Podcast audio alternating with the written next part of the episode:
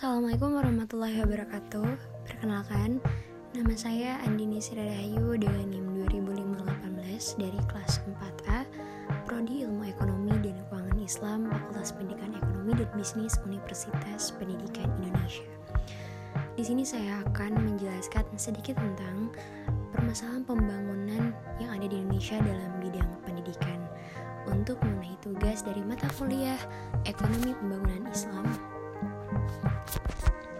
Baik, pertama-tama di sini uh, kita tahu ya bahwa pendidikan itu merupakan suatu sistem yang mempengaruhi dan atau dipengaruhi oleh sistem-sistem kehidupan lain yang terjadi di luar sistem pendidikan. Dalam kerangka keterkaitan antara sistem pendidikan dengan bidang-bidang kehidupan di luar sistem tersebut, terdapat beberapa faktor di luar sistem pendidikan yang perlu memperoleh perhatian serius agar tampak adanya keterkaitan fungsionalnya masing-masing. Lalu, faktor-faktor tersebut antara lain meliputi faktor kependudukan, politik, ekonomi, ketenaga kerjaan, sosial budaya, hubungan internasional dan sebagainya pastinya. Nah, pendidikan itu memiliki fungsi yang hakiki dalam menyiapkan sumber daya manusia baik sebagai aktor-aktor dalam pembangunan maupun untuk menjalankan fungsi dari berbagai bidang kehidupan yang bersangkutan.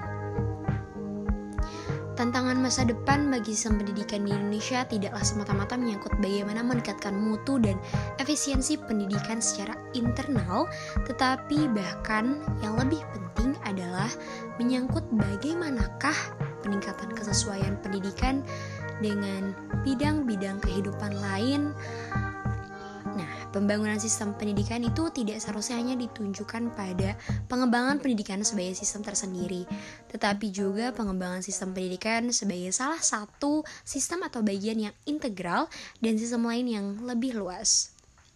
Dengan demikian, pembangunan sistem pendidikan harus mampu memberikan arti fungsional bagi pembangunan nasional dalam berbagai bidang kehidupan masyarakat.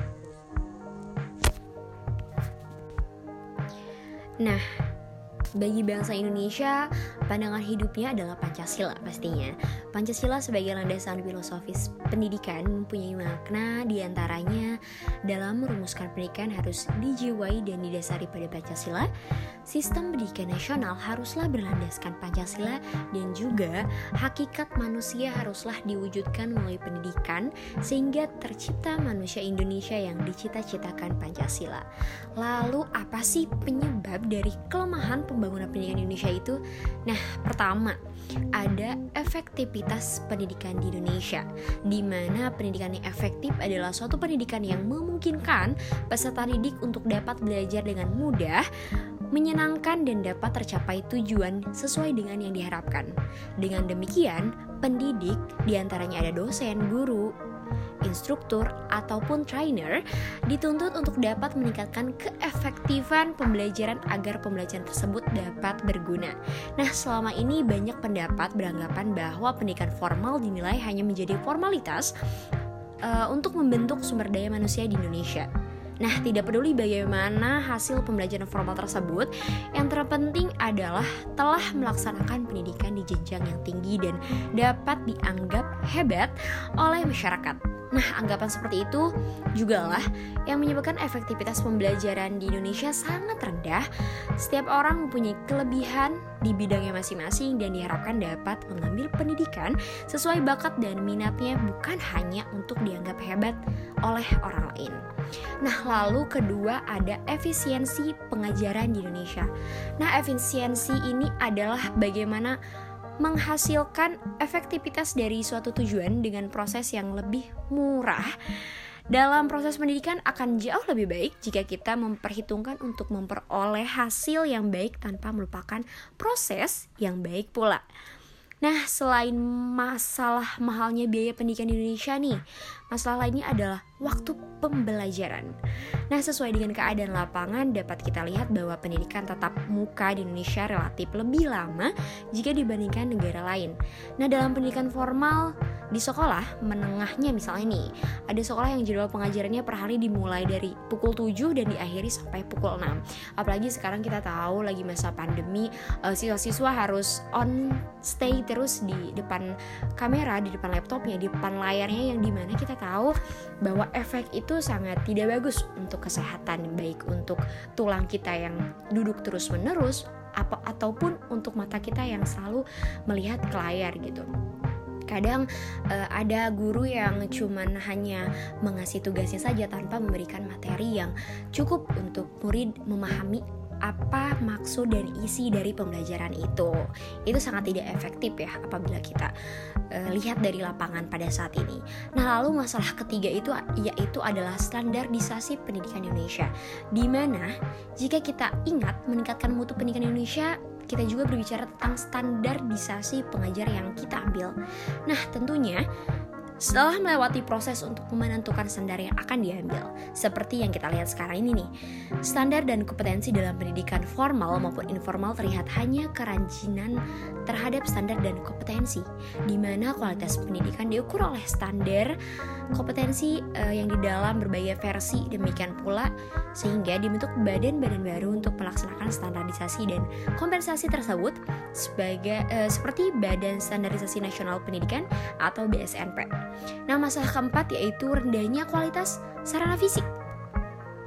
Nah, untuk sarana fisik misalnya, banyak sekali sekolah dan perguruan tinggi kita yang gedungnya rusak, kepemilikan dan penggunaan media belajar rendah, buku perpustakaan tidak lengkap, sementara laboratorium tidak standar. Nah, pemain teknologi informasi juga ini uh, kita lihat di lapangan itu ada beberapa sekolah yang tidak memadai dan sebagainya. Bahkan masih banyak sekolah yang tidak memiliki gedung sendiri, tidak memiliki perpustakaan dan tidak memiliki laboratorium dan sebagainya. Lalu masalah kelima yaitu rendahnya kualitas guru. Nah, e, di mana keadaan guru Indonesia ini juga sangat memprihatinkan ya.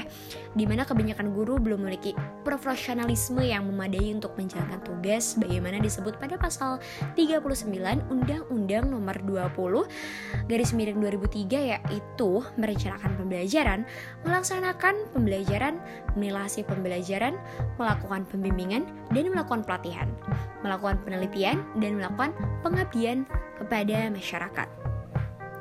Nah, walaupun guru dan pengajar bukan satunya faktor tertentu keberhasilan pendidikan, tetapi pengajar merupakan titik sentral pendidikan dan kualifikasi sebagai cermin kualitas. Tenaga pengajar memberikan andil sangat besar pada kualitas pendidikan yang menjadi tanggung jawabnya.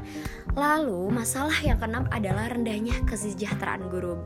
Kita bisa lihat ya, banyak sekali guru honorer yang pasti uh, gajinya itu ada yang sampai 200 ribu per bulan bahkan ada yang 50 ribu per bulan itu. Pasti sangat miris dan itu sangat uh, berpengaruh ya uh, terhadap kinerja dari guru itu sendiri gitu. Lalu masalah ketujuh itu rendahnya prestasi siswa. Nah, di mana dengan keadaan yang demikian itu, pencapaian prestasi siswa pun menjadi tidak memuaskan dari segi uh, fasilitas sekolah. Pasti tidak bisa membuat siswa nyaman dan tidak bisa belajar dengan fokus begitu. Lalu permasalahan ke-8 ada kurangnya pemerataan kesempatan pendidikan. Kita tahu di Indonesia uh, banyak banget dan banyak sekali gitu. Ya apa-apa yang harus dibeli dari uh, dari mulai seragam, soko, uh, buku dan segala macam fasilitas yang harus kita uh, bayar gitu kan untuk menjenjang pendidikan itu dan pastinya tidak semua orang bisa uh, mengakses itu semua gitu. Dari ada pula di pedalaman-pedalaman kita bisa lihat bahwa mengakses ke sekolah sangatlah jauh gitu ya dan itu sangat tidak efektif. Lalu masalah kesembilan itu adalah rendahnya revansi pendidikan dengan kebutuhan. Nah, adanya ketidakserasian nih antara hasil pendidikan dan kebutuhan dunia kerja. Ini disebabkan kurikulum yang materinya kurang fungsional terhadap keterampilan yang dibutuhkan ketika peserta didik masuki dunia kerja. Lalu ke-10 ada mahalnya biaya pendidikan. Yang kita tahu bahwa pendidikan uh, ada orang yang mungkin uh, tidak bisa masuk negeri lalu mereka masuk swasta kita tahu biayanya itu sangat tumpah tinggi dengan uh, sekolah negeri bahkan sekolah negeri pun masih ada bayarannya gitu ya Lalu ke-11 adalah solusi dari permasalahan perasaan pendidikan Indonesia. Nah, kita sekarang uh, di mana uh, beberapa persoalan yang harus diperhatikan pada masa mendatang nih berkaitan dengan pendidikan dengan permasalahan-permasalahan tadi yang sudah kita sebutkan sebelumnya. Pertama itu ada kesenjangan mutu pendidikan yang terjadi karena sumber-sumber pendidikan kita tidak merata kekuatan sumber daya manusia yang bervariasi, sistem pendidikan yang terlalu regulated, serta pelaksanaan pendidikan yang ditandai dengan rentang kontrol dan kendali yang terlalu jauh. Lalu kedua itu pendidikan kejuruan dan pendidikan profesional yang masih diatur terlalu ketat oleh pemerintah atau kurikulum buku pembelajaran, seragam sekolah, standarisasi alat praktik, dan pendidik guru dan sebagainya.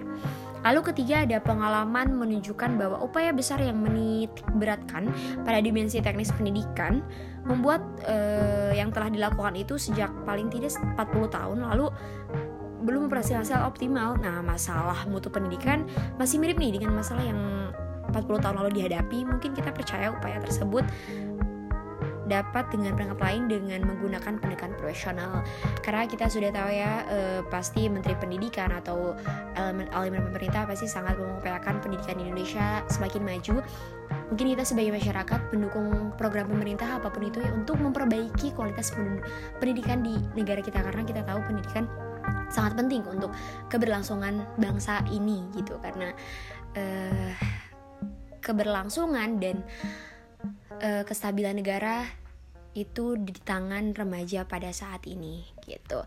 Mudah-mudahan dalam segi guru, eh, pengajar ataupun dari segi kualitas fasilitas dapat mendukung pendidikan di Indonesia menjadi lebih nyaman dan untuk para siswa menjadi lebih mengembangkan prestasinya di sekolah. Seperti itu yang dapat saya sampaikan. Terima kasih lebih dan kurangnya. Wassalamualaikum warahmatullahi wabarakatuh.